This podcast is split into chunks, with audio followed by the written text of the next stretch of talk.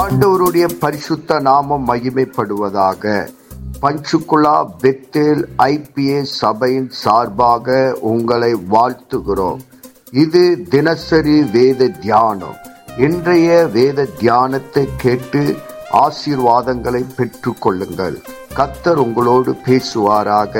God bless you கர்த்தருக்கு ஸ்தோத்திரம் உண்டாவதாக. என்று தலைப்பு வெளிப்படுத்தின சுவிசேஷம் பதினோராவது அதிகாரம். அந்த அதிகாரத்தை நம்ம தியானித்தமானால் பின்பு கைகளுக்கு ஒப்பான ஒரு அளவுகோல் என்னிடத்தில் கொடுக்கப்பட்டது. அப்போது தேவதூதன் என்று என்னை நோக்கி நீ எழுந்து தேவனுடைய ஆலயத்தை பலிபிடித்து அதன் தொய்து கொள்ளுகிறவர்களை அலர்ந்து பார். ஆலயத்திற்கு புறம்பே இருக்கிற பிரகாரம் புறஜாதிகளுக்கு கொடுக்கப்பட்டபடியால் அதை அளவாமல் புறம்பாக்கி போடு. பரிசுத்த நகரத்தை அவர்களுக்கு நாற்பத்தி ரெண்டு மாதம் அளவும் உம், மிதிப்பார்கள்.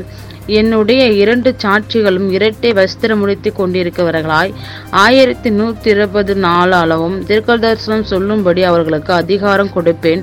பூலோகத்தின் ஆண்டவருக்கு முன்பாக நிற்க இரண்டு ஒளிவ மரங்களும் இரண்டு விளக்கத்தண்டுகளும் இவர்களே. ஒருவன் அவர்களை சேதப்படுத்த மனதாயிருந்தான். அவர்களுக்கு வாயில் இருந்து அக்கினி புறப்பட்டு அவர்களுடைய சத்துருக்கள் பச்சுக்கும். அவர்களை சேதப்படுத்த மனதாயிருக்கிறவன் எவனோ அவன் அப்படியே கொல்லப்பட வேண்டும் என்றார். அப்படின்னா வைக்கோல்னு சொல்லும்போது மேய்ப்பர்கள் உபயோகப்படுத்துகிறதா? அப்படின்னா தேவரி என்னை நீ நீ உமது உமது கோலும் தடியும் என்னை தேற்றுகிறதா இருக்கிறதுன்னு சொல்லலாம். அப்புறம் வந்து தேவனுடைய ஆலயம்னு சொல்லும்போது பரிசுத்த ஸ்தலத்தை குறிப்பிடப்படுகிறதா இருக்கிறது. பலிபீடம்னு சொல்லும்போது ஜபங்களை ஏறெடுக்கப்படுகிற பொறுப்பிடத்தை குறிப்பிடப்படுகிறதா இருக்கிறது. நாற்பத்தி ரெண்டு மாதங்களும் சொல்லப்பட்ட மகா உபத்திர காலங்களை தான் அது குறிப்பிடப்படுகிறதா இருக்கிறது. தேவனை தொழுது கொள்கிறவர்களே என்னைக்கினாலும் அவர்களை எண்ண முடியாது. ஏன்னா அவ்வளோ ஜனங்கள் தேவனை ஆராதிக்கிறவர்களாக இருக்கிறாங்க. அப்படியே வந்து தேவனுடைய பணிகளை செய்கிறவங்க யாரும் தேவனுடைய தேவனை பணிகளை செய்கிறவங்க தேவன ஊழியக்காரங்கள் மரணத்தை ருசி பார்ப்பதில்லைன்னு சொல்லப்படுகிறது. ஏன்னா தேவன் வந்து அதன் அதன் காலத்தில் நேர்த்தியாக செய்கிறவராக இருக்கிறார் அதே வந்து ஆறாவது வசனத்தை பார்ப்போமானால் அவர்கள் தீர்க்க தரிசனம் சொல்லி வருகிற நாட்களில் மழை பெய்யாதபடிக்கு வானத்தை அடைக்க அவர்களுக்கு அதிகாரம் உண்டு. அவர்கள் தண்ணீரை ரத்தமாக மாற்றவும் தங்களுக்கு வேண்டும் போதெல்லாம் பூமியை சகலவித வாதிகளால் வாதிக்கும் அவர்கள் அதிகாரம் உண்டு. நாம் மழை பெய்யாதபடிக்கு அடைத்தது யாருன்னா எ- எலியாதான். அதே வந்து தண்ணீரை ரத்தமாக மாற்றினது யாருன்னா மோசே தான் ஏன்னா எகிப்து தேசத்தில் வாதை உண்டு பண்ணி அதை வந்து தண்ணீரை ரத்தமாக மாற்றினது மோசேன்னு இவங்க ரெண்டு பேர்த்த குறிப்பிடப்படுகிறது.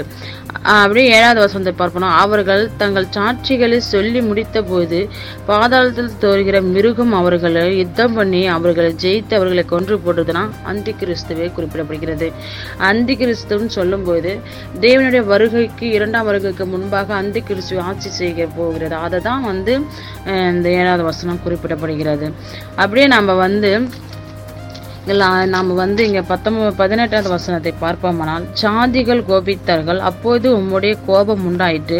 மறித்தோர் நியாய தீர்ப்படைவதற்கு தீர்க்கதரிசிகளாக உம்முடைய ஊழியக்காரர்களுக்கு பரிசுத்த வான்களுக்கு உத நாமத்தின் பயபக்தியாக இருக்கிற சிறியவர் பெரியவருக்கு பலனளிக்கவும் பூமியை கெடுத்தவர்களும் கொடு கெடுப்பதற்கும் காலம் வந்தது என்று சொல்லி தேவனை தொழுது கொண்டார்கள். அப்படின்னா தேவன் வந்து இரண்டாம் வருகை இரண்டாம் வருகை தான் இது குறிப்பிடப்படுகிறது. நாம் வந்து நம்ம தொலைக்காட்சிகளையும் சரி எத்தனையோ விஷயங்கள் நம்ம நேரத்தை நம்ம செலவிடுகிறோம். நம்ம வந்து நம்ம தொலைக்காட்சிகளை முக்கியமான முக்கியமானதை பார்த்தா கூட பரவாயில்ல. தே வீணானதை நம்ம பார்க்கக்கூடாது உம், தேவனுடைய வேத வசனத்திற்கு நம்ம முக்கியத்துவம் கொடுக்குறவர்களாக இருக்கணும்.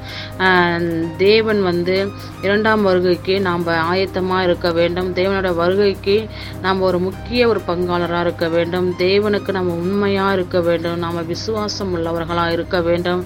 நாம் வந்து தேவனை வந்து எந்நேரமும் நாம் ந நம்புகிறவங்களா இருக்க வேண்டும். இந்த நாட்களில் கூட நம்ம எப்படியாப்பட்டவர்களாக இருக்கிறோம் என்று நம்ம நம்மை ஆராய்ந்து பார்க்க வேண்டும்.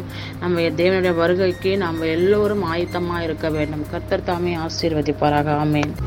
நாம் செவிப்போம் பரலோகத்தின் தகப்பனே இந்த ஆசீர்வதிக்கப்பட்ட காலை வேலைக்காக உமக்கு நன்றி சொல்லுகிறோம். இந்த வேத வசனத்தின் மூலமா எங்களோடு கூட பேசினதற்காக நன்றி.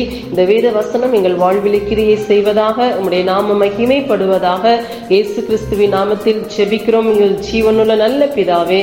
ஆமேன்.